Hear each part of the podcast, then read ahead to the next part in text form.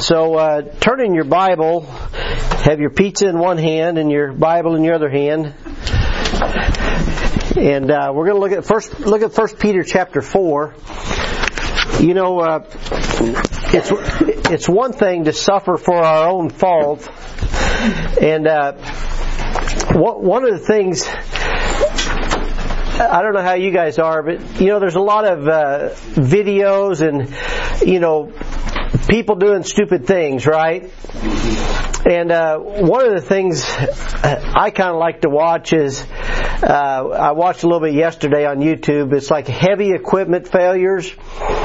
You'll see a bulldozer, you know, fall off a truck and you know a bridge break through and but the thing I don't like to watch is if you know if there's a truck goes off the side of a mountain or something, I mean you know that guy's dead, and I, I really don't like to watch people get hurt. Even I mean I see if somebody's lifting weights and you know if, you know something broke in there, and uh, I just kind of flip fast. I, I mean, and it, it kind of haunts me. I mean, there's still some images I think of. I see a guy getting hurt, and I just kind of cringe. So, but uh, Job, our hero Job, is really suffering through no fault of his own.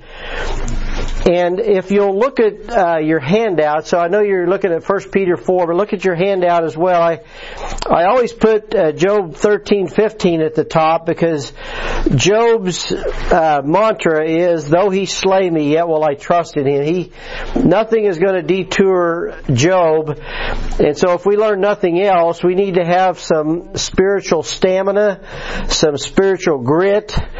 Uh, you know, uh, the Lord, the Lord told, uh, I don't know if you ever thought about this.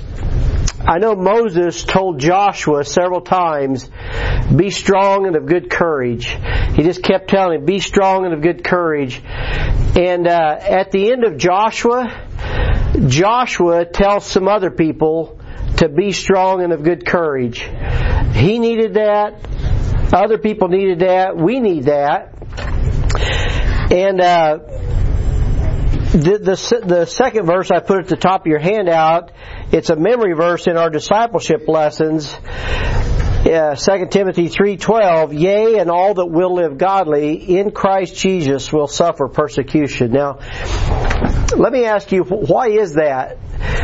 You know, you would think, human thinking is, if I'm doing right, I'm serving the Lord, things ought to go well. But but right there it says if you're living godly, you're going to suffer persecution. Well, why do you think that is? What do you think, Belinda? If we wrestle not against flesh and blood. Okay. We don't want people to come to know the Lord. Yeah. We want them Yeah, there's some testing, some opposition comes. If if you step out and start doing right, the devil's not not happy about that. So he's going to press you back down, infiltrate the church, all those do-gooders, get their testimony messed up or cancel their mission out. Well, see, Christianity's not true. You know, there's all these hypocrites. What else can you think of? Why, why would you suffer for living godly? Because you're going against the majority. Yeah, yeah. Even just going against the flow is difficult. And, and, God uses suffering to help refine us. Yeah, yeah. There's a refining there. And, uh, you know, just my experience, I think at least three people in jail or prison have told me coming to jail was the best thing that ever happened to me. I mean, that just doesn't make sense. And I've had at least one man uh, tell me that getting cancer was the best thing that happened to him. It's like wow, and and, and you know sometimes I, I tell other people, uh, you know they're going through a hard time. I, I'll tell them, you know, uh, you know if if this is what it took to get you on the straight and if this is what it took for you to, you know, live for the Lord, then, it was worth it. And uh, so I, have actually told people that. But look, look at uh, First Peter four. We're there. Um, I've got a brother that sends me some verses every day. Uh, First Peter four verses twelve and thirteen. Uh, Emmett, would you read those for us? Sure.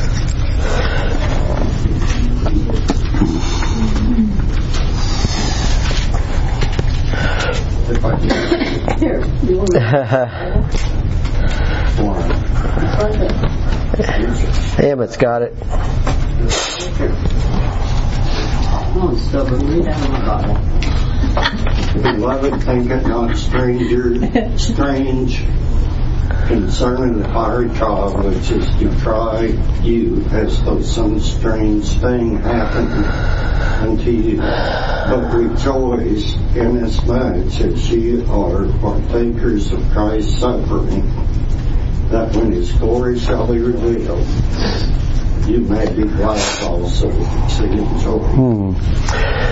And uh, you, you know, uh, the Bible says that uh, Christ uh, endured the cross. He, he despised the shame, but he endured the cross for the joy that was set before him. And so, when you suffer for living godly, for when you when you suffer, there's a there's a way that you're partakers with Christ's suffering. You you identify with Christ's suffering when you suffer for no fault of your own. And, and we've all done uh, stupid things and gotten hurt or you know if you drink bleach you're going to suffer right? You're, you're, that's uh, what, what are you thinking belinda Well, for a seasoned Christian, we can kind of bear this.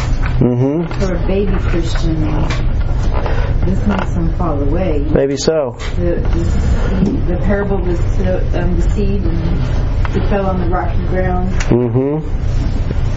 Yeah. Yeah in time of in time of uh, persecution they they fell away. They You can love people that just can't get their life together, and that hurts people that, you know, aren't, well, they're suffering for that person, Hmm. more or less, i see because of They How much they to care. Right. Yeah, yeah. I remember the story. Uh, I think Pastor Jeff Adams told it. He he uh, he was in El Salvador during a time of uh, revolution or some kind of war in El Salvador.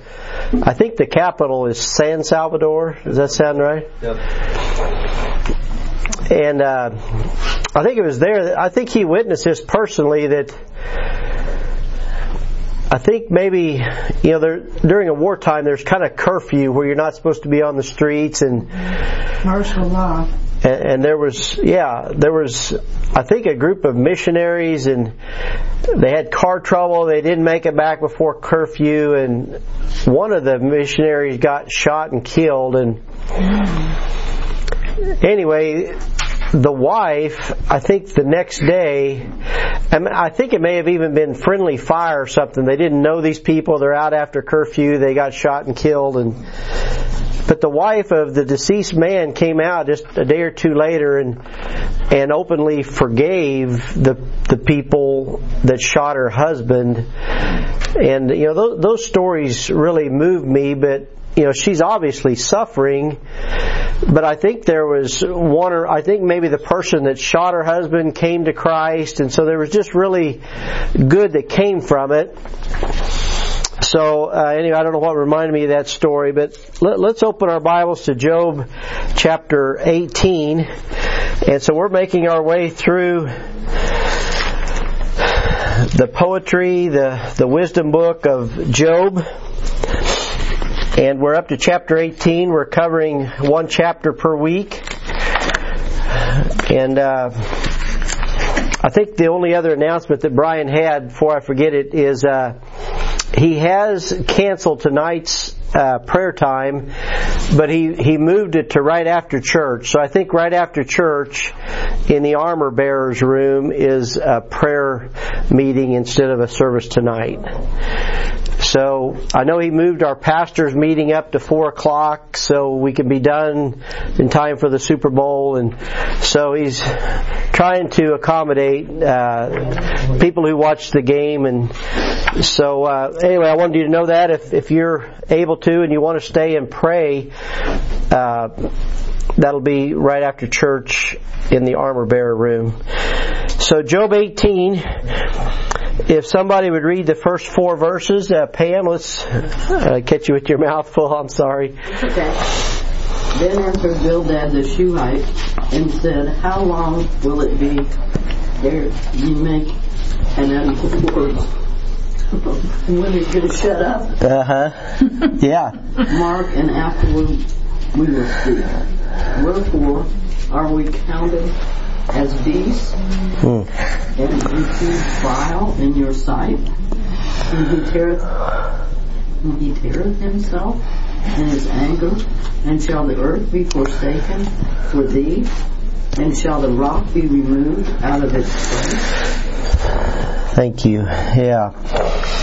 So we we are in the second round of conversation or dialogue or argument uh, with Job's three friends, uh, and the second uh, person that talks is Bildad the Shuhite, and we said that uh, some of his argument is based on tradition, and uh, verse two may be an example of that in a way he's saying, you know, Job, you need to mind your manners. It's our turn to talk now. You need to be quiet, like like Pam said.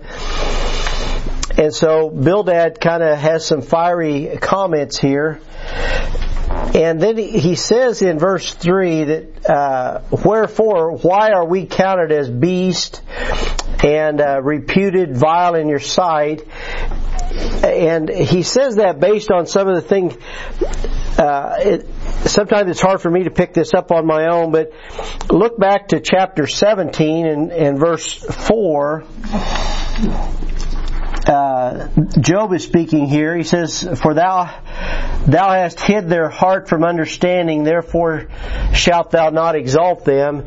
He's saying that uh, Job, Job is telling his friends, "You're like wild beasts; you don't have understanding." And so that's why Bildad says, "Why are you counting us as beasts?" And then even if you go back to Job 12 and verse 7, uh, Job says something similar here. In Job 12:7 he says, "But ask now the beasts, and they shall teach thee, and the fowls of the air, and they shall tell thee." And he he's saying, you know, you guys could learn a lot from just the beasts and the birds, Uh, because they they could teach more than you guys. So there's reasons why Bildad is saying what he's saying here in chapter 18. But then he says in verse 4, and, and I think this is how this would look is if, if I'm arguing with Angie, if I've got an issue with her, I, I might look at you guys and say, why is she, you know, angry and tearing herself? And Bildad's kind of like that. He's like, uh, Zophar, Eliphaz, he, he teareth himself in his anger. He, he's so mad he's doing harm to himself. And so he's kind of looking at his friends there, and and then he kind of makes this outlandish statement here that I think there's more to it than meets the eye. Shall the earth be forsaken for thee, Job? Question mark. And shall the rock be removed out of his place? And so. Uh, the, the thing that, uh, in fact, look back at Job 14 for just a minute, and Belinda, I'll have you read this. Uh, Angie, can you give me a water? Job 14 and verse 18. It says almost the exact same thing. And surely the mountain falling cometh to naught, and the rock is moved out of his place.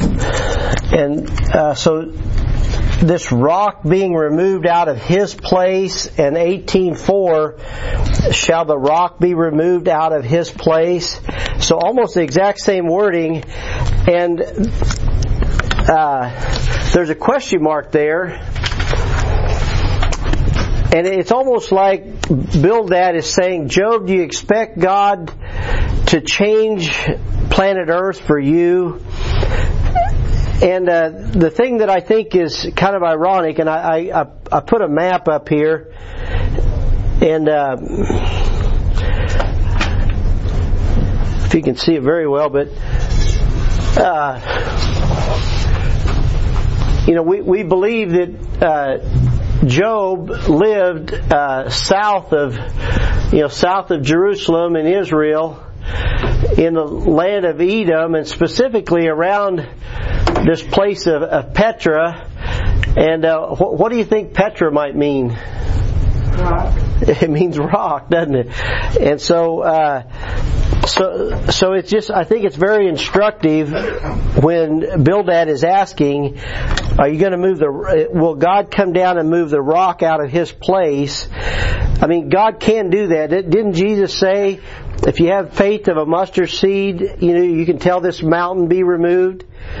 And so, God is going to move mountains, and He will uh, cause earthquakes and, and rocks to be moved out of His place. So that was what I had you put in your first blank there, just the word rock.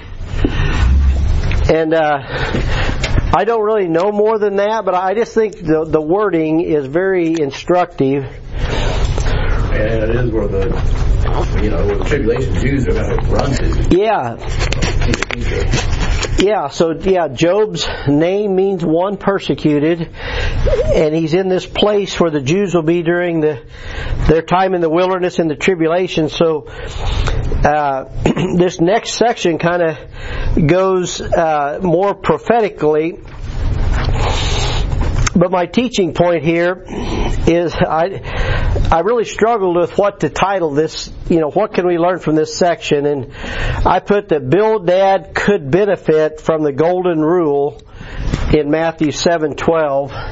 So the word golden. And what is the golden rule? What what is what do we what do we typically why do we what does that say in Matthew seven twelve?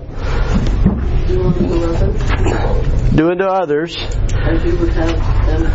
Yeah, that's almost word for word, Pam. Do unto others as you would have them do unto you. And then, I don't know if you've ever heard of the platinum rule. Oh, yeah. Have you? Or, um, You making that up? I've actually heard this somewhere, but in Philippians 2 3 it says to esteem others better than self. So if Christ said, you know, do unto others as you'd have them to do unto you, and then Paul said, really we need to esteem others better than ourselves. That's why it's called the platinum rule. It's a little more valuable, I guess. So anyway, Bildad uh, did not want. Uh, you know, he really didn't follow the golden rule there, and certainly not the platinum rule. Yeah, Philippians 2 3. So this next section here, um, Philip, do you, do you want to read 5 and 6 for us? Are you there in uh, Job 18, 5 and 6? We'll be there shortly. Job 18, 5 and 6. Yeah. Well, that's what it starts with. Yeah, the light of the wicked shall be put out, and the spark of the fire shall not shine. The light shall be dark in his tabernacle, and his candle shall be put out with him. Okay. So th- this is where uh, some prophetical words come into play. And uh, right here it talks about the wicked. And, you know, historically, this is talking about Joe, or, uh, you know, Bildad is implying Job, you know, he's saying, Job, this is what happens to the wicked. You know, their light's going to be put out. And so he, he's, he's talking to Job, but, but in the New Testament, I want us to look up in Second Thessalonians, because in Second Thessalonians, it's a reference to the Antichrist, and he's called that wicked, that, in, uh, so hold your place here and if let's all look at the second Thessalonians. According to Wikipedia, Ian or Ian is the name of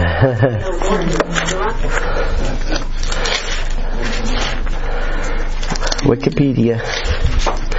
All right, Second Thessalonians chapter two, and we'll just read verses eight and nine.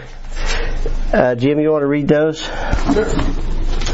Uh, and then shall that wicked be revealed, whom the Lord shall consume with the spirit of his mouth, and shall destroy with the brightness of his coming. Even him whose coming is after the working of Satan with all power and signs and lying wonders. And so th- this ver- the, the word wicked is capitalized in, in this passage.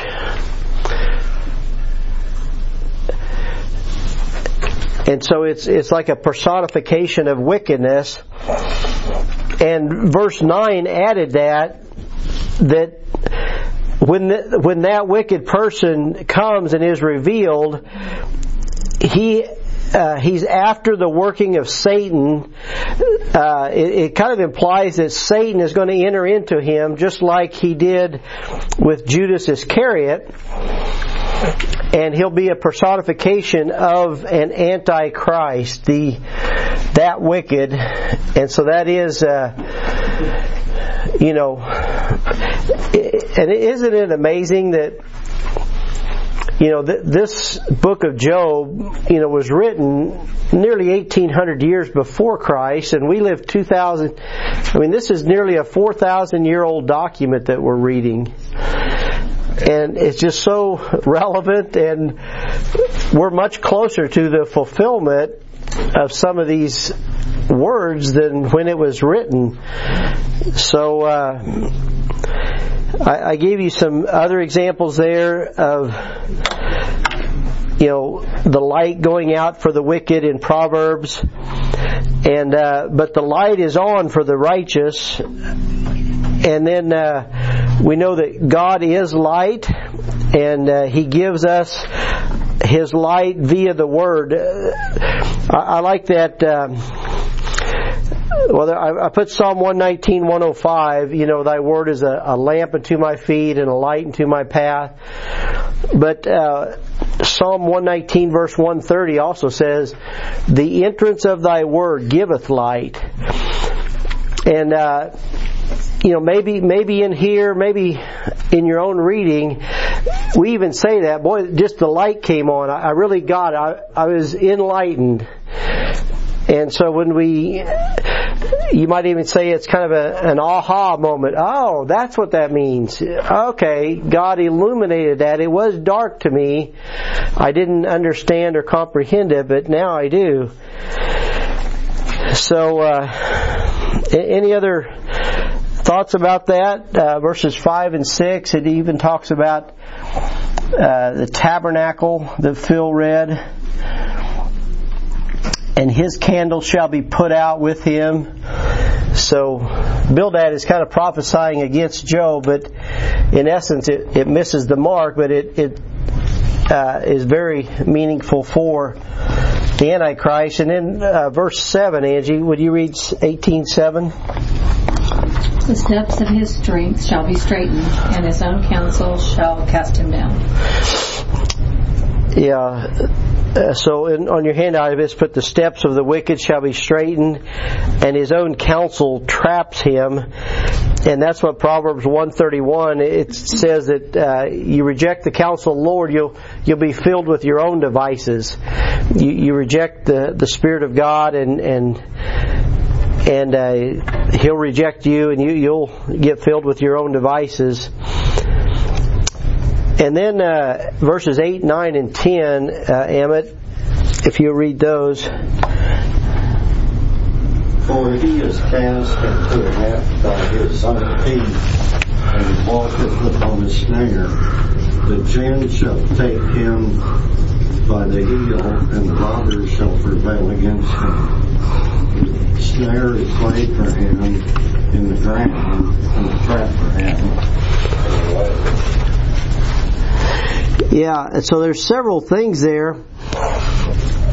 This uh, net and snare and gin and I mean I, I think of a net with you know fishing net you know that it, it traps the fish but uh, you know there's also nets that can be laid in you know the jungle and you know trap uh, even birds and butterfly you take a net but uh, so that's a little more explanatory. and I forget, I think it was the snare I was reading has to do more with like a rope and I tried to make these when I was a little kid. Uh, it was like a turkey trap. And uh, I had a bow and arrow. It was like a 40 pound bow. So I would bend this bow and I'd put this stick and I'd hang, I put this rope and I was mainly just playing with it. I don't think I ever set it out in the forest, but I was reading this Indian book and I was trying to figure out how to trap a turkey.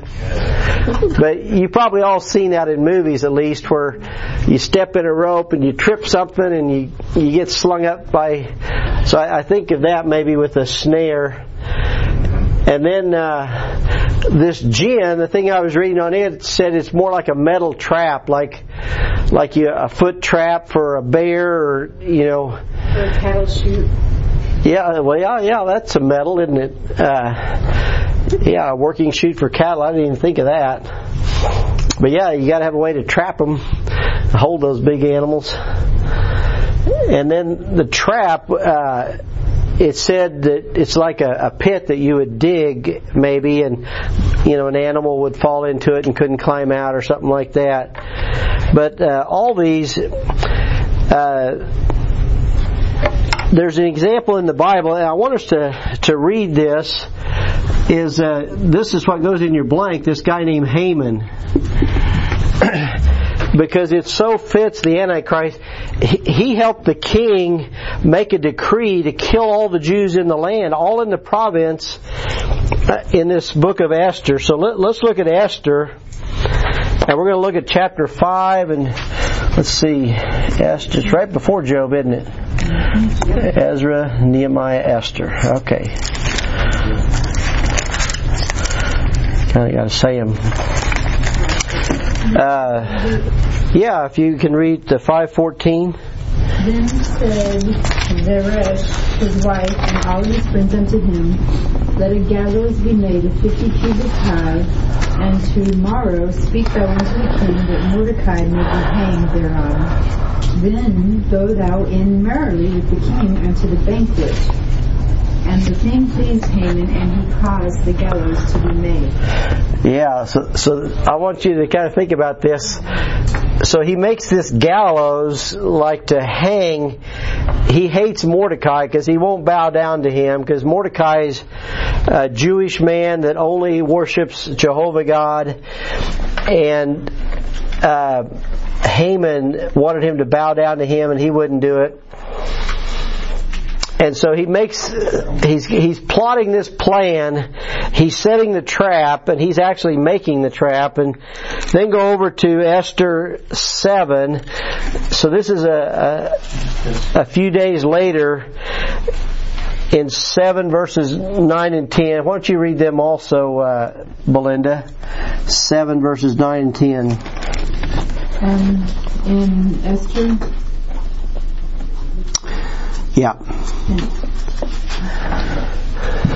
Okay. Yeah, I don't know how to say that guy's name. Down 50 cubits was 75 feet. Okay. Um, Chapter 7, verse 9 and 10. 7 9 And Habranah, one of the chamberlains, said before the king, Behold, also the gallows fifty cubits high, which Haman hath made for Mordecai, who had spoken good for the king, standeth in the house of Haman.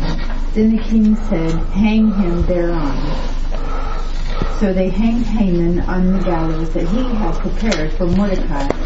Then was the king's wrath, wrath pacified. Yeah. So th- this is a, just an amazing story if we rate all the events, but in essence, he made this net, this snare, this gin, this trap for his arch enemy, uh, Mordecai. And because of Haman's own wickedness, the trap that he made for somebody else, uh, the king hung him on his own on his own trap. So I have a question. Uh huh.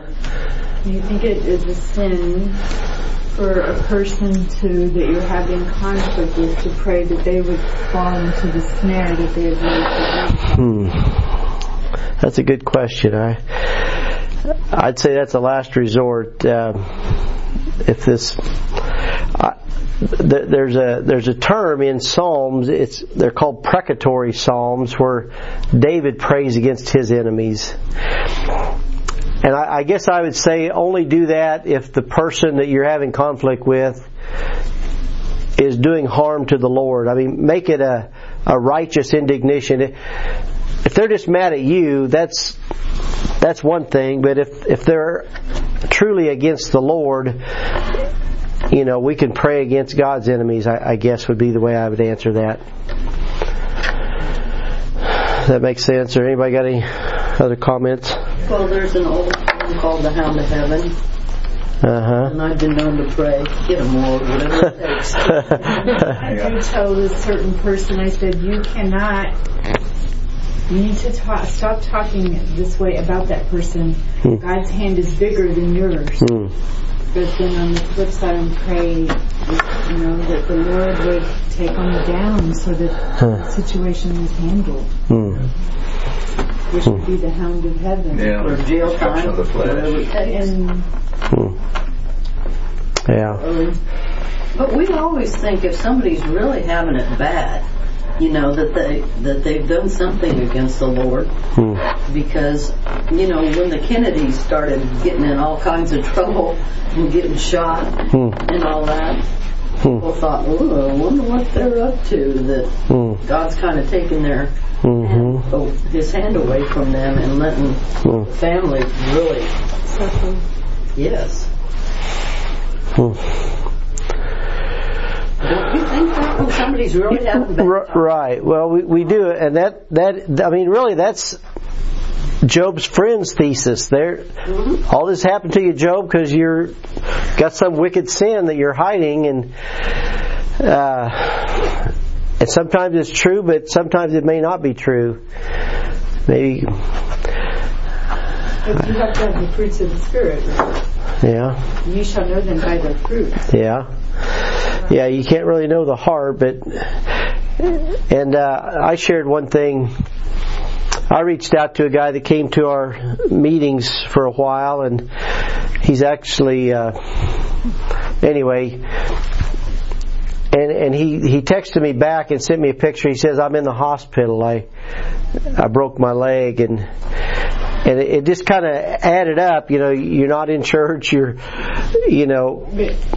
you know, living with your girlfriend, you know, uh, this these things. Uh, I'm like, well, maybe God's trying to get your attention, and so I, I kind of judged him like what you're saying, at least the outward appearance. And you know, before long, he texted me, said, "Yeah, I, I relapsed, and this happened, and I know I'm not doing right." And he, he kind of got honest. So in that case, you know, it. I think. Uh, what what is it they say? You know, they're they're in, in Matthew seven. You're saying by their fruits you know them. You can't you can't judge people's heart, but you can be a fruit inspector, I guess. So those are things that I've heard anyway. Well, let, let's uh, continue on here. Uh, Philip, do you do you want to read verse eleven for us? Uh, Eighteen eleven.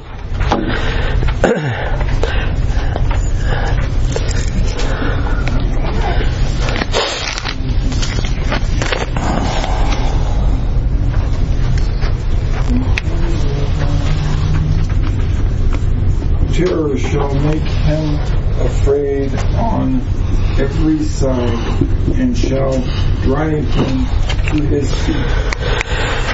Yeah, this this thing about terrors, uh, and in essence, Bildad is saying the wicked person. That's what's going to happen to him.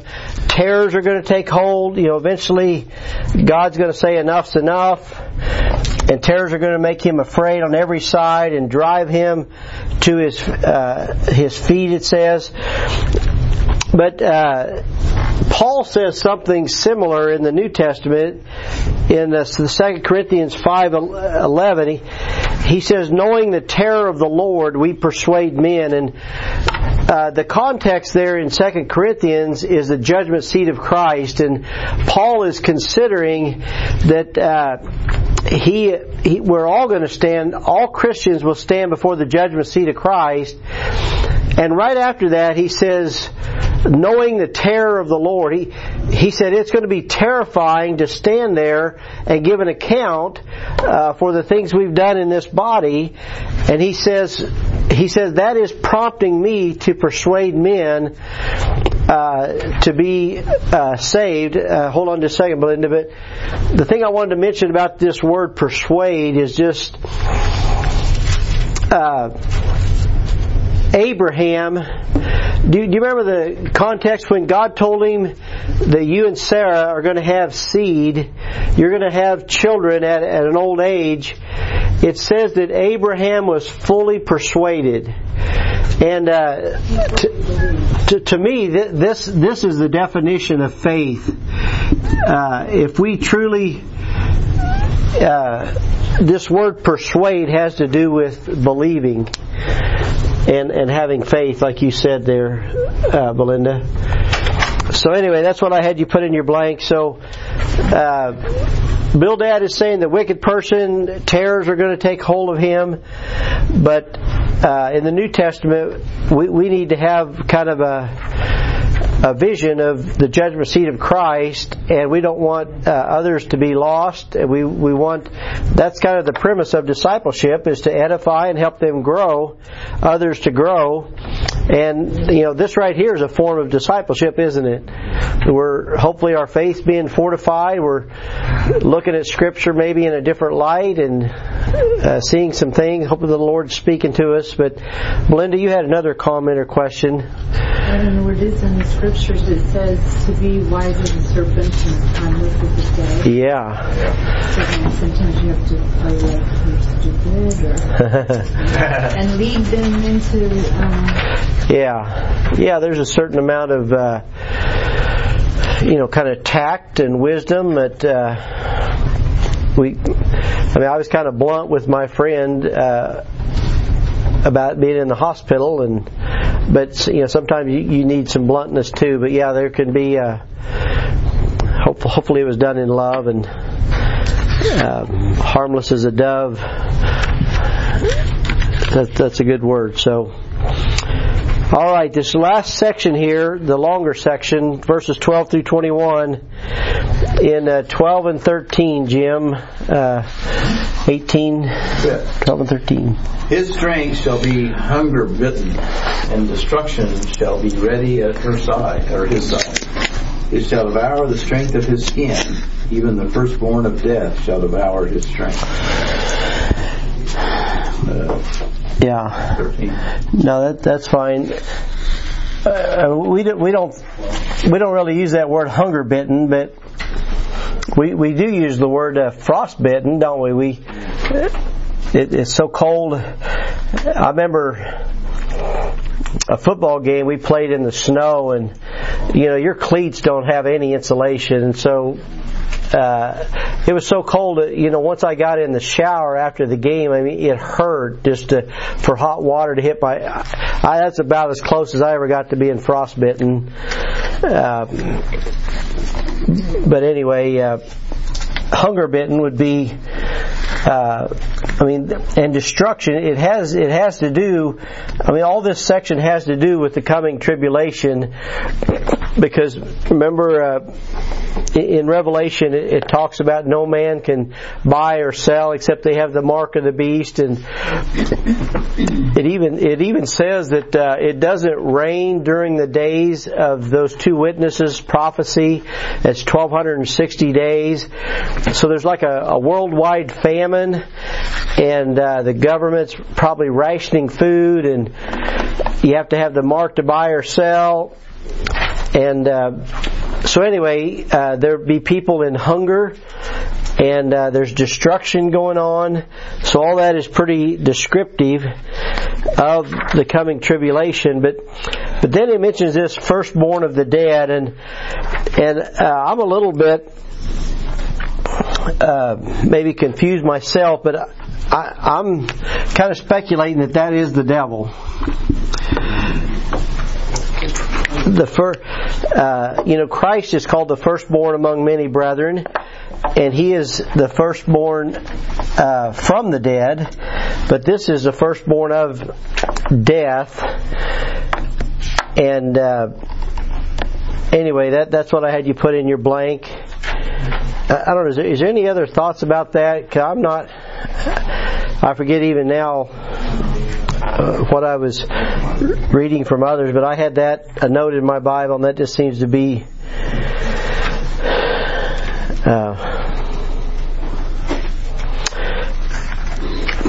I think the references I gave you there, the Exodus 12 is where the death of the firstborn happened uh, by the destroying angel that the Lord sent. And then the Hebrews 2:14 is where Christ uh, was uh, conquered death. So anyway, I, I, don't think this is a reference to the Lord. I, I believe it is the devil. I don't know. It would all fit. The unholy trinity and uh, Judas being brought back from his place, you know, at the right time. And okay. Satan entering back into it all. Yeah, that's what I'm. Yeah, I agree. Okay. Well, good. I was just a little unsure on some of this. And then in uh, 14 and 15, uh, Angie, would you read those? His confidence shall be rooted out of his tabernacle, and it shall bring him to the King of terrors. It shall dwell in his tabernacle, because it is none of his. Brimstone shall be scattered upon his habitation. Now it mentions this King of terrors, and I I gave you a couple references, but look over at Job 41. We're here in Job, but it also calls the devil a king. So I had you put king in your blank, but look at Job 41.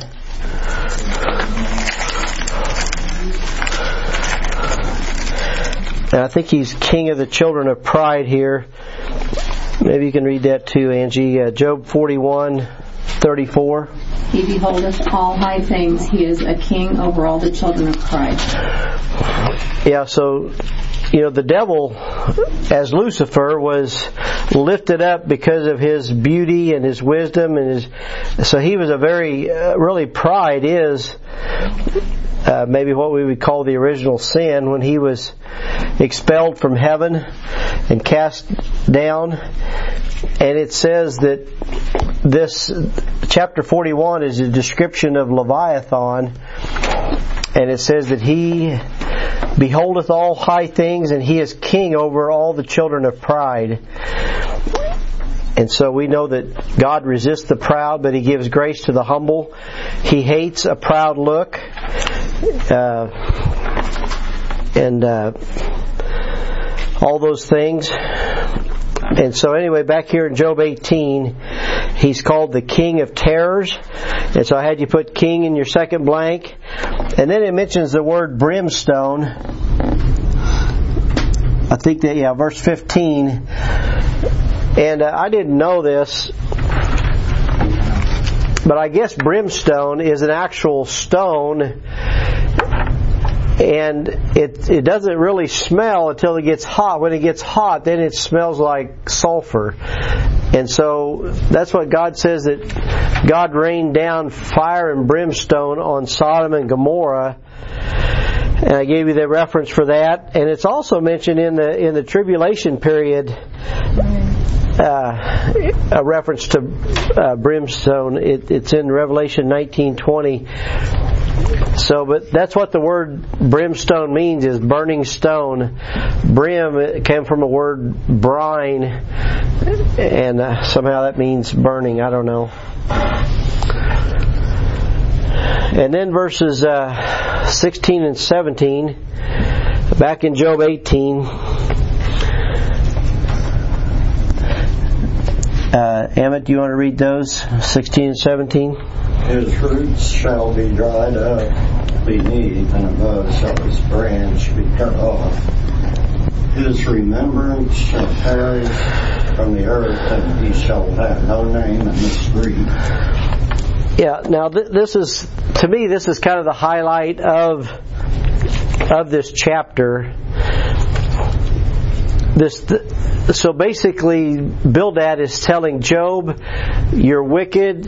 You know, you're going to be rooted out. There's going to be no remembrance of you." And here we are, four thousand years later, we're still talking about Job, right? So Job was not that wicked. He he is the good guy here, and so uh, we'll, even see that you know Job wants to he wants to be remembered and have things written in a book, and God honors Job's prayer. So the very opposite happened. Uh, and you know, I, I was thinking of this. I, I bet probably nobody in here, including myself, can tell you who played in last year's Super Bowl. Jim probably knows. Go back five years, ten years. You know, A couple of years ago it was the Chiefs. yeah, a couple of years ago the Chiefs were in it. But anyway, you know, and that, I mean, when I get too into sports or things and I get disappointed, then it affects, you know, if, if I'm mentally mentally bummed out about something, I just know I'm putting too much attention towards it. So you know, I told Angie, you know, come Monday morning, we're still going to be married. it's, it's you know, it's just another day. no, not that big a deal. Big Mac's gonna be buy one get one. You might, yeah, yeah. It's a Monday. Oh, I didn't know that. If there's a sack, uh, how how does it go? If if our player, yeah, if we sack a quarterback, you buy one get one free Big Mac Oh, at all of Kansas City McDonald's. oh, big. Yeah. Uh, I can't eat two Big Macs, but so I don't think I've. One share one and then you Y- y- Yeah, I should have. I should. Big Brian Parrott does that. I know he he capitalized on that. Yeah. But uh, anyway, you think about things that are important, the Word of God and the souls of men. You do remember those, and that's one of the things I, I like about mission trips. You know, we're going to the Dominican Republic uh, this year, and you know, I, I- why why am I going? I mean, I want to grow. I want to see souls saved. I want to see the kingdom furthered. You, you know, you have th- those are things that you know eternity will that will matter in eternity, right? And you know, I, I've you know sometimes I look back on some of my notes. I don't even remember teaching that, but you know. The Word of God, you know, doesn't return void, and it does accomplish what He sets it out to do. And so, uh, anyway, these these are the things that are eternal. These are things that matter. Well, when I was talking to Sharon early on, on uh, Tuesday or Thursday, Thursday, she had her car worked on. And so we came over, we swam, and then we came over and worked on Bibles, and then we went out to lunch together. Wow. I had a chance to visit with her pretty good, and she says to me, "How many people died in that earthquake in Yeah. Guatemala in Nineteen thousand. sev- in '76?" Oh.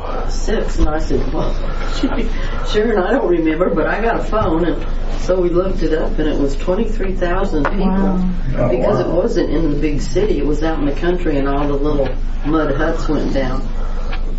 But it was a 7.5. Huh. I don't remember things like that. Yeah. I didn't even remember about a Huh. an earthquake in Guatemala in the 70s. Yeah. Oh. But um, But you're you were saying the earthquake this week around Syria yeah, and uh, Lebanon, Yeah. and it's up around twenty thousand deaths now, isn't it? Right. Yeah, it is it is sad. But when the earth op- opens up, you've got nowhere to go. Yeah. like a tornado or something like that. Uh huh. But you know, when they pull those little kids out alive and stuff, you're thinking, well, they probably didn't do anything to deserve that. Uh huh. Yeah. Come they're getting Yeah. Or- There's a lot of those things, those why questions, Yeah. Pam. That Habakkuk. what about Habakkuk? That's the book, the book of why. I love the book of Habakkuk because Yeah. it talks about why did things happen. I mean, it's, Huh. it's only three chapters, and he just, it's, just, it's a really good book. Huh. Why are things the way they are? Huh. And that goes to God had to, why did God have, He paid the price for our sins and sent His Son to take our Uh huh. Yeah, we can ask why forever. Yeah. Yeah, we can. It just slows you down. We'll, we'll look at uh, verse 18. I think that's where we're at. Uh, Pam, is that you? He shall be driven from light into darkness and chased out of the world. Now, uh, the thing I combined there, uh, driven to darkness and chased out of the, the world. And, you know, hell is described as being outer darkness. And so that, uh, he was driven uh, to darkness and ca- chased out. So this uh, outer darkness, the Antichrist, will be driven into darkness and chased out of this world. And uh, I gave you some references there that that is a description of of hell. And uh, I don't know about you guys, but um, I mean, I'm not really scared of the dark, but uh, everywhere I go, I carry a flashlight. I, I mean, part of it's for my job. You know, I'm working above the ceiling and different things, but uh, it really bothers me if I can't see well. And of course, I wear glasses so I can read the small print. But um, anyway, this thing about darkness is. Uh, I mean, that's a very frightening thing to spend eternity in outer darkness, isn't it? And so we, we don't wish that on, on, on anyone. Uh, verse, You have that cave that we were in, you know, where you just yeah, you can't see your hand in front of your face. You know, it's not. Yeah. I mean, when we have a dark room, it's just not the same as like yeah. that kind of dark. It has to be. So Angie's saying we were, we went to that cave down by Springfield one time. Well, we did. That's in Silver Dollar City, isn't it? We went to Fantastic Caverns. It's a little Long time ago. tram that takes you back to the back of the cave. It's like a quarter mile back in the earth. I went through Mammoth Cave with my daughter. Did you? Like walking Yeah, like walking. and uh, with flashlights and everything, or is it got electricity? They have uh, lights there and they turn them off. Yeah. And then when they turn them on, you walk so far and then they turn them off Ah. behind you. Ah. But sometimes they turn them off so you can't see any. Yeah.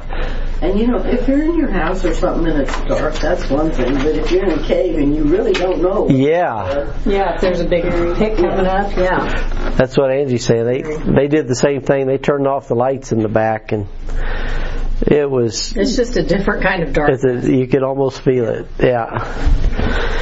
Um, in verse twenty, uh, no, verse nineteen. Uh, Belinda. He shall neither have son nor nephew among his people, nor any remaining in his dwellings. Now, uh, that that's a pretty big slam because Job had, had all his children die in, in chapter one, and so this is a very sharp comment. You know, you're not going to have any descendants remaining. And actually, that is a prophecy of the Antichrist. And I put uh, I put Isaiah 14 there. I th- yeah, why don't you? I think that's right after the fall of Lucifer, Isaiah 14, 22. For I will rise up against them, says the Lord of hosts, and cut off from Babylon the name and remembrance, remnant, and son and nephew, says the Lord. So it even mentions nephew there, doesn't it? so it's similar. Cut off from Babylon the name and remembrance, a, a remnant, and son and nephew, saith the Lord. So anyway, a lot of this is uh, prophetical. And uh, back to Job 18, verse 20. Phil, you want me to skip you, brother? You are you reading along with us? I am. Uh, 1820. Couldn't tell if you were. 1820. They that come after him shall be astounded at his day as they that went before were affrighted. Yeah, so I think this his day could be a reference to the day of the Lord, the coming of Christ, and that astonished or astonied. Uh, you know, his followers are going to be astonied like a stone, become stone-like, and uh, in, in their in their fear. So I don't know if that's a reference to the followers of the Antichrist. Uh, once they see uh, the day of the Lord is where you know the devil and Antichrist are, are cast down, and uh, so it, it's fearful. The fearful day of the Lord brings about the end of the Antichrist. I put. So I have a question. Uh huh. So you're saying the Lord is going to cast Satan into the lake of fire before he No, I think that's at the end of the millennium, but uh, I'd have to read my references there. Yeah, yeah, you're right. That's the millennium. The hell gets put into the lake of fire. Yeah. So Satan gets cast into the lake of fire, and then the unbelievers they get their judgment. You know, let's table that because we're going to do kind of a, you know, we're, we are. Uh, uh, a, we believe in dispensational, you know, the rapture, uh, judgment seat of Christ, the tribulation period, the second coming of the Lord, and that's Armageddon, and then that ushers in a millennium, and then at the end of the millennium, uh, Satan is loosed out of the bottomless pit for a little season, and uh, and then uh, then the Lord uh, throws him into the lake of fire, and eternity starts again. So that Uh, D2 Camp could probably teach that part. yeah, that's one thing I was going to talk to you about, Belinda. I think you've been discipled, haven't you, through Discipleship One? I'd like to see you do D two maybe this fall.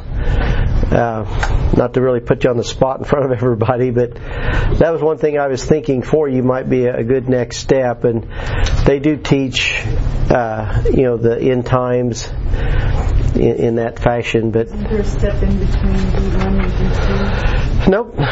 Nope. You're you're eligible. I think that I mean you're you're a learner. I can tell you're a learner. That's kind of why I'm suggesting it because I think you would want to do it and like to do it, and all you got to do is sign up. It it's free. So There's a how to disciple class, but that's not in between them. yeah, I, I think if you wanted to disciple someone else, we might want you to go through the how to disciple class. But that just started last Wednesday. Yeah, that just that just started on Wednesday. So, well, let's finish this here. We got three minutes. Uh, verse twenty-one. I put the destiny of the wicked. Jim, you want to read twenty-one? Surely such are the dwellings of the wicked, and this is the place of him that knoweth not God. So th- this this chapter concludes that these things are going to happen to the wicked, not only the Antichrist, but everyone that knows not God. If if people don't know the Lord, and that's why I put the 723 of Matthew is many come to uh, Christ in that day and say, Lord, we haven't we uh, done these wonderful things in your name? And He says. Uh, uh, I never knew you. So it's really a fearful thing for uh, you not to know God and He doesn't know you. Yeah, I think that's one of the scariest verses in the Bible. hmm It is. It is. And uh, I used to go to jails and prisons with a guy, and that was the verse he used for believing in eternal security because the Lord didn't say, you know, I once knew you and now I don't. He says, I never knew you. He would say, if I did know you, I, you would still be saved. You know, I'm not going to cast you out of my hand. And that was his verse he used for eternal security, that uh, the Lord never knew them. So I put in my hand uh, my last teaching point, just as the devil possessed Judas Iscariot, so the devil shall possess the Antichrist. Which means to uh, dwell in His tabernacle. That's what uh, that's what I put in your last blank is just the word dwell. And that, that's a pretty wild thing to think that the Satan enters into a person. But uh, we have the Lord that indwells us through His Holy Spirit, and so we we understand a little bit of the spiritual understanding there. So anyway, thanks thanks for coming. Thanks for joining us online. Hope your uh, Dottie's doing okay. We'll uh, end in prayer here. I'm going to kill my mic.